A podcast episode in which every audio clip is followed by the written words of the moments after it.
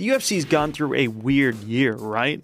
Its heavyweight champion left and went to boxing with Ngannou. Then one of their biggest stars ever in Jon Jones came back, but he got injured for a long time, and now Tom Aspinall is their third champion within 11 months at heavyweight. And now there's a question of Jon Jones will even come back because, well, a lot of people think he just wanted to fight Stipe so he could have that greatest heavyweight champion in his win column.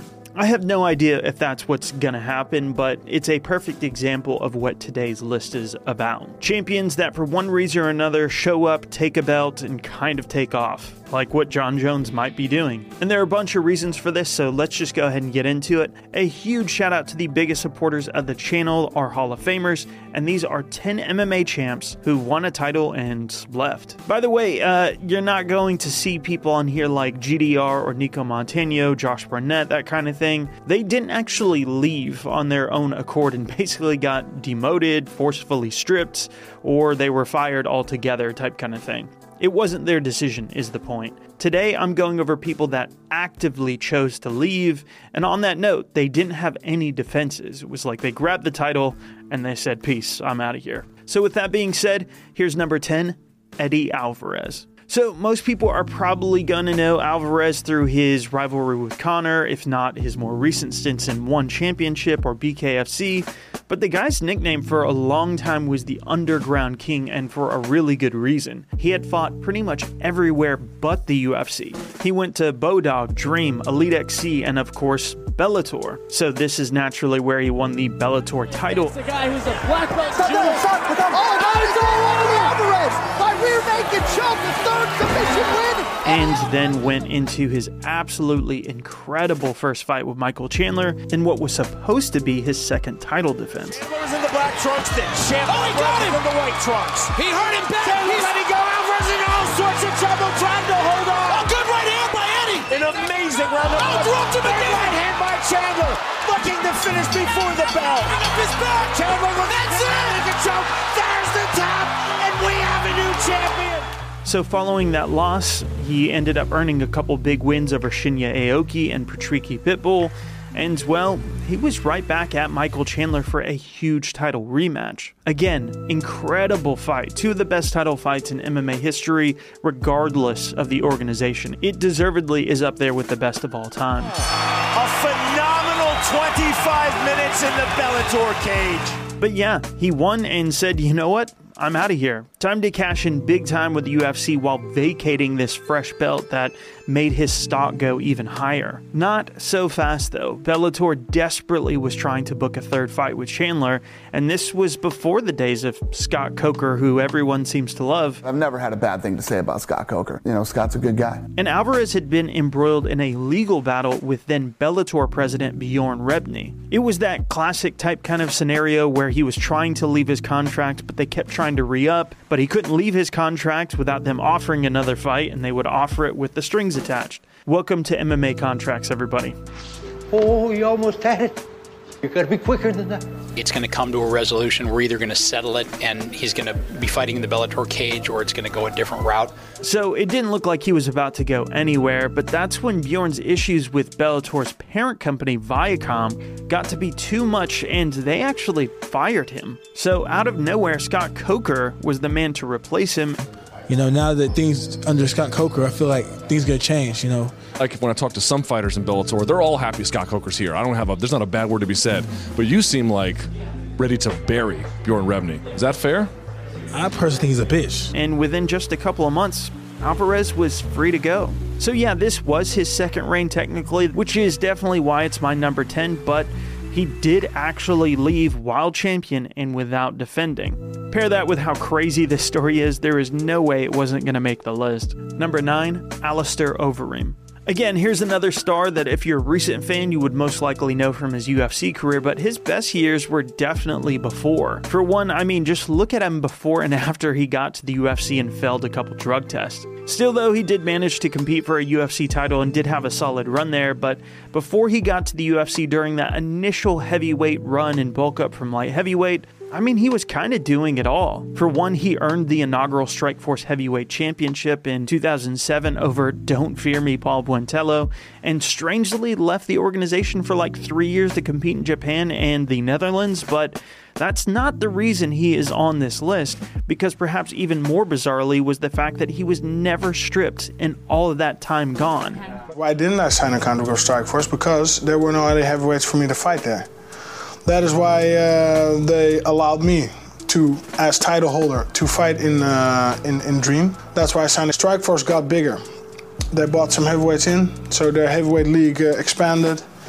Then there were some new fights for me there. So, three years later, he finally defended the Strikeforce title against Brett Rogers. That was a pretty effortless defense, honestly, but from there, he probably had the best month in combat sports history. So, everybody's well acquainted with the kickboxers coming over to MMA and winning world titles, right? Well, Alistair is one of the OGs with both careers starting in the 90s, so in this instance, he went over to Japan as the Strikeforce heavyweight champion to K1 which was the pinnacle back then of kickboxing and is now owned by Glory.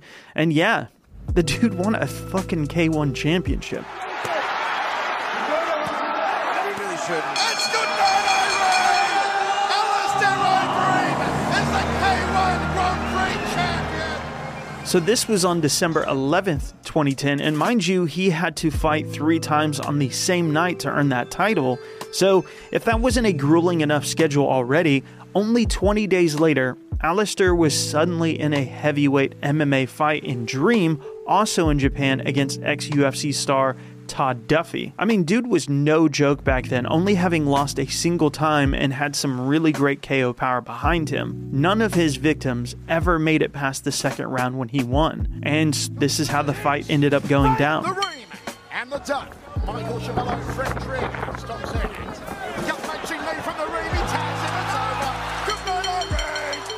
To be fair, this fight only happened on about a week's notice for Todd Duffy, as Dream was really struggling to even find Alistair an opponent for the event. So, yeah, Duffy wasn't exactly the most well prepared, and what makes this so interesting is that this was the one and only heavyweight title fight in Dream's entire history. Alistair just had one more fight back in Strikeforce before leaving to the UFC, and Dream never really had much of a heavyweight division anyway. So that was it. The one and only champion for one night only. Number 8, Bas Rutten. You know, his title win, as awesome as Bas is, never really has been remembered well. Just today, I've gone back to watch this fight in preparation of making this video, and yeah, he pretty much got taken down instantly and bloodied up within two minutes. And yeah, Bas definitely had a chin on him, but to his credit, after those first five minutes or so, Randleman completely gassed out, and while he was able to secure more takedowns going forward, he wasn't really doing anything once it hit the ground because he was just completely gassed out. I'll say this it's not as much a robbery as I previously thought it to be, especially by today's rules because they don't really care that much about takedowns with no follow up damage. In 1999, it predated the unified rules, and all they really cared about was damage. This isn't the wrestling favored scoring criteria you saw after this period, and Bas was landing a ton from the bottom. Remember one more time the criteria aggressiveness, striking. It was just kind of up to the judges, whatever they thought. Either way, he was so injured at this point that the only fight that interested him was a dream matchup with Frank Shamrock, and that didn't happen. His body had just been through too much. My knees were very bothering me, and uh, one of the worst things that I have is tendonitis in both of my arms. And if it hits, it's about a five, 45 minute, hour a pain which is unimaginable. It's Really? like, yeah, you have no clue. It's like coming from the outside. It's like here, it's, and there's nothing you can do. You can take pain pills for it, nothing. Wow. And if the writer, I would lose weight. This is the reason that I stopped because it's not fun anymore. You know, you're on the ground, everything hurts. It's so much pain that, yeah, you lose weight, you can't eat. You know, you have tears in your eyes from the pain. It's a shame his career had to end after such a controversial, mired moment, especially considering how legendary his career is overall. But either way, it was one and done. He won that belt and left forever. Number 7, Bibiano Fernandes. To say 2011 was a rough year for Japanese MMA might be an understatement. Dream was the immediate successor to Pride after its infamous fall due to its ties with the Yakuza, and while this was owned by the same company that ran Pride and even was able to attract many of its old stars post sale to the UFC, it just never really reached anywhere near the heights of Pride. So by 2011, the organization was already on its deathbed just four years after it began, assuming you count Yarennoka as Dream 1. You know, that event that had Fedor fight Hongman Choi. You know, it's difficult. You see Jean-Claude Van Damme and, and Fedor hugging in the corner there. The official Dream 1 happened in like March of 2008. Either way, December 11th was pretty much the last normal operation for Dream. The following year, they would have a short lived resurrection for one single event. It was literally for New Year's the following year, but by then it was already pretty much a husk of what it once was and notably lacked TV distribution in the States. Either way, Bibiano Fernandes, who is one of the most decorated fighters to never fight in the UFC, was on this card and was going for his second belt in the organization. By this point, he'd already won the featherweight title, besting solid names of the era like Bellator former champ Joe Warren and another dream great in Joachim Hansen. So after losing that title, he set his sights on the Dream Bantamweight Championship, a second belt. He was up against WEC and UFC vet Antonio Banuelos, and he was able to quickly dispatch of him early in the first with an insane barrage of strikes. Banuelos gets caught! This is just violence from Bibiano Fernandes. Side control now. Pounding down on Banuelos. It's over.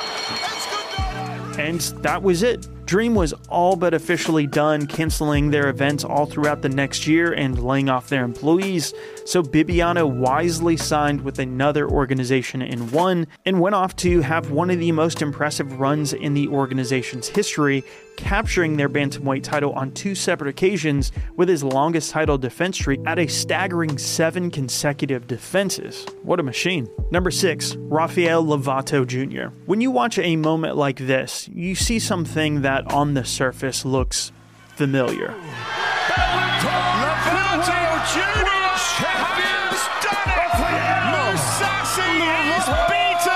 Because, of course, we've seen champions from Anderson Silva to GSP cry when they win a title, but when I tell you the circumstances of this win, it is genuinely shocking what Rafael Lovato Jr. went through to win this belt. It started with a simple fight booking in London. You know, uh, that was my 10th fight, fighting for the Bellator title. And uh, in all my other nine fights previously, it was never required for me to get a brain scan done. The commissions there didn't require it. In the US, it's California and New York, and then Europe, um, you know, requires a brain scan.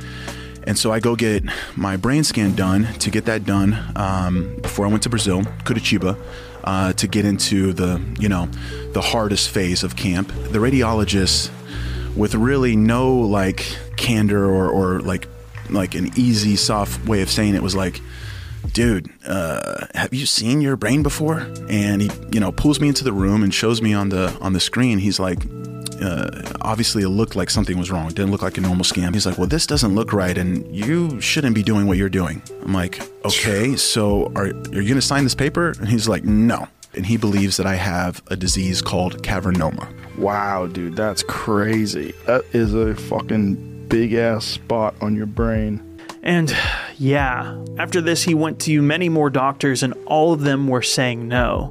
No one would sign that paper for him, so he went for one last doctor, this time from one of the best doctors surrounding this particular diagnosis. We have one more doctor to see who's like the professor of many of the doctors that I already saw. He's very highly regarded, and he's like, "Yeah, yeah, this is this is a cavernoma for sure. Um, how do you feel?" The first one to ask me, "How do you feel?"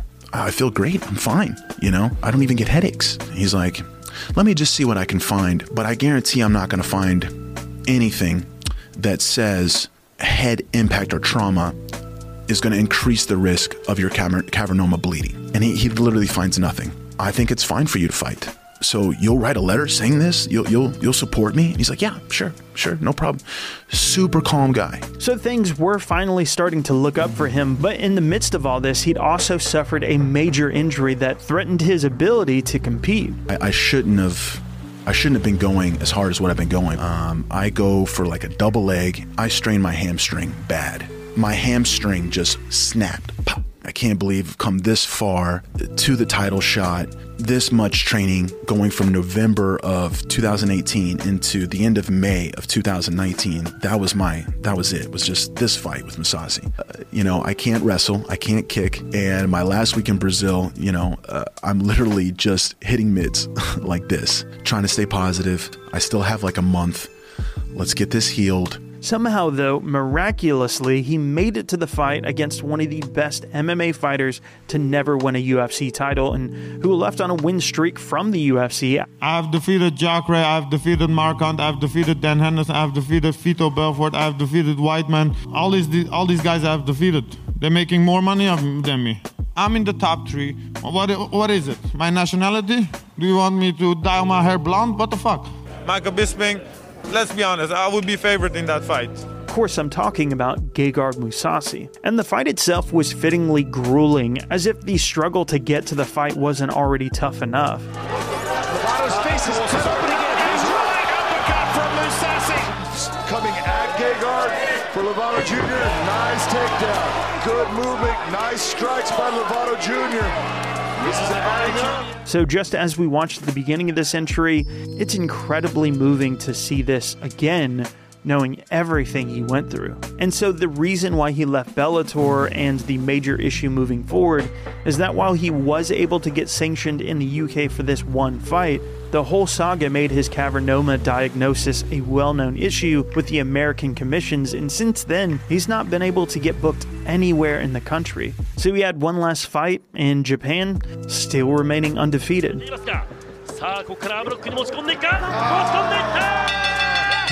What a story, guys. Wow. Number five, BJ Penn. Over the years, not many people have been able to get away with a contract from the UFC. GSP tried to in 2016 after repeated negotiation fails. Well, right now, I'm free agent. Uh, you hear it right? I'm, I'm free agent. Couture in 2008, and of course, Ngannou was pretty much the first of the modern era to slip away from them. But before the success the UFC achieved from 2005 onwards, which made them an incredibly powerful organization, there was, of course, the Dark Ages. And so in January of 2004, just a mere 16 months or so before the UFC finally got their legs underneath them with The Ultimate Fighter, they were running up an enormous amount of debt. It's called Ultimate Fighting, and it's a brutal spectacle, one that Washington lawmakers wanted to ban a few years ago. I think in the next five years, we're, we're going to be as big as boxing or uh, the WWF. Considering their own reports that say they were about 44 million in the hole by the time of the Ultimate Fighter, which cost them another 10 million to produce on their own, it's probably a decent bet to say they were about 30 million in the hole by January of 2004 when this happened, and they still had no path to profitability in sight.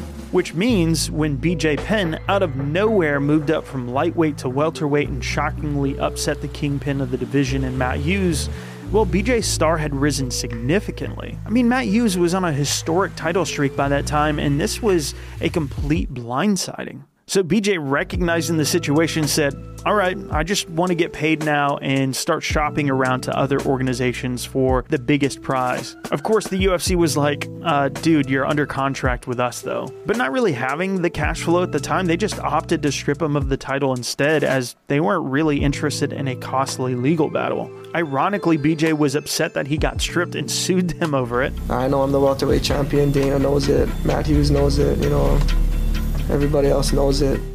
So they ended up having a legal battle no matter what. From his perspective, he just wanted to fight and get the biggest payday out there. So just like that, he was gone, went to K1, and spanned four different divisions in the process. What a wild man BJ was. Still is. Number four, Dan Henderson. If you want to talk about somebody who's understood the value of themselves in this sport, it's hard to see anybody who played the game better than Dan Henderson. And it was true from pretty much day one in his career. Hoping to kind of prove a little bit as far as Greco Roman wrestling goes and maybe make a little money in the process. He kind of was the tournament king back in the day, jumping from organization to organization, winning all of their tournament titles. As if being a Greco Roman Olympic level wrestler wasn't already enough. First round match for Dan Henderson of the United States, another youngster for this USA squad, Jeff. He debuted in the 1997 Brazil Open, winning that one night tournament. How's he? How's he managing? Look at that. Cranking his neck. Look, he's got the choke on. He's got him down.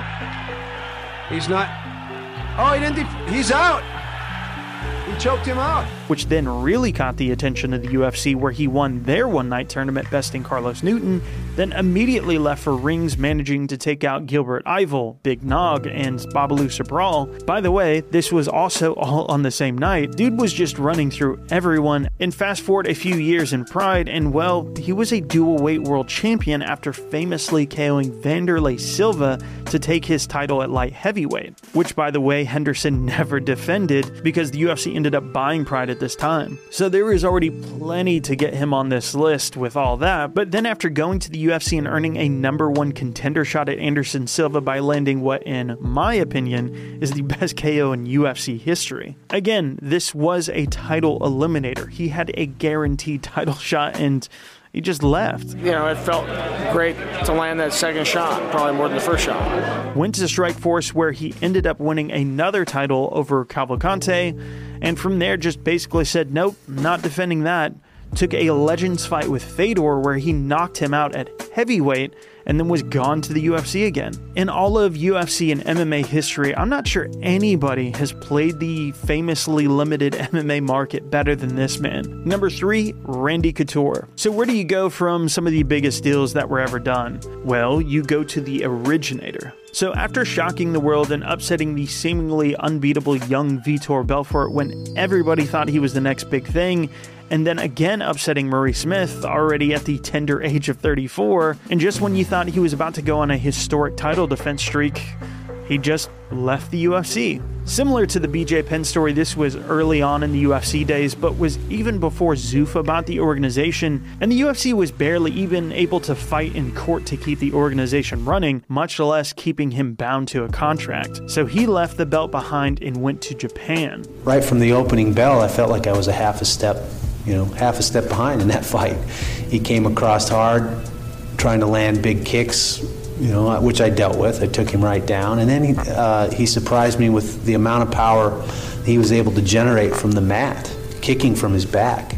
After a rough start there, he managed to get his bearings back and went to the UFC on a win streak again to pull another upset by taking out Kevin Randleman. And then he left again. At this point, I think it's likely he would have been gone for good given the state of the UFC, but that's when the billionaire Fertittas saved the bleeding organization and got them back on track. So in this run, he did actually have defenses and did not vacate the belt. And from then on, Couture wasn't really able to get away despite really trying back in 2008 and 2007. I'm just another fighter and, and I get no respect from the organization. I tendered my resignation after having a face to face meeting with Dana White and Lorenzo Fertitta, where I laid all this out but yeah, he was definitely the first to leave the UFC with a title in hand after winning it way back in 1997. Number two, Conor McGregor. There is no more infamous example of somebody earning a belt and taking off than Conor McGregor,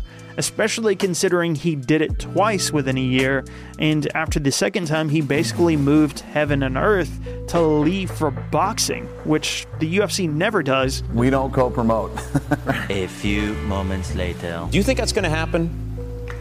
I do. And what makes him a real exception to every other fighter on the list, you know, Bellator didn't want Alvarez to leave, same with Alistair, Lovato, and all the rest. In this case, Conor was writing himself and his bosses the biggest single fight check they'd ever seen in their lives. He never defended either title and pretty much immediately left those divisions right after winning them. And yeah, the fact he got the UFC to agree to this boxing fight is just unheard of especially before that time, and I think he's probably opened the door for future attempts. I will make that fight. I will make Jon Jones versus Tyson Fury in the octagon. The offer is out there. And number one, George St. Pierre. I have to go with GSP at number one here because it's likely the nail in the coffin for him to say he's the GOAT in a lot of people's eyes. And of course, his record is scandal free with no steroid or PD controversies anywhere in sight. Not to say this title win isn't an interesting one. Michael Bisping is an absolute legend in his own right, but I don't think many people at all would have considered him the best fighter in the division by 2017 when these two fought. Let's be honest, I would be favored in that fight. Yoel was definitely the scariest, while Whittaker was the tactician of that era. All credit to Bisping, don't get me wrong, he pulled a massive coup taking out a cocky Luke Rockhold on short notice, but none of that really matters, does it? GSP wisely captured the title and won it impressively, and then got out. He tried to do the same in setting up a true super fight with Khabib at lightweight before he retired, but the UFC was not interested in him capturing another belt, only to abruptly leave. They knew that if it would, I would only come back for maybe one fight. But now to come back and, and, and he wants to fight at 155 for the title. You can't just come out and, and handpick fights that you want for titles. It was a really smart move on GSP's part, and as a result, he is now, as I said, the greatest ever in many people's minds. Don't get me wrong, plenty of people still believe that without the second belt, but it definitely cemented it, and what a way to retire. Alright, guys, that was a ton of fun to go through. Keep in mind for anybody wondering about any other champs I didn't mention, again, remember they have to have left without defending, and of course, it had to be their choice in some way. The only exception was medical issues in the cases of Lovato and Bas. The point is, they were not stripped. It wasn't like they did something dishonorable, you know? Anyhow, hope you guys enjoyed that one. Really appreciate everybody for tuning in. As always, a huge shout out to our channel champs and Hall of Famers. You guys really help us come up with these awesome ideas in our writers' meetings, and anybody else can join those. So consider signing up if that sounds remotely interesting to you, or if you'd like to get some of the bonus content that we put out multiple times a week. But that's it for me, guys. Thanks so much for watching, and I'll catch you next time. Peace.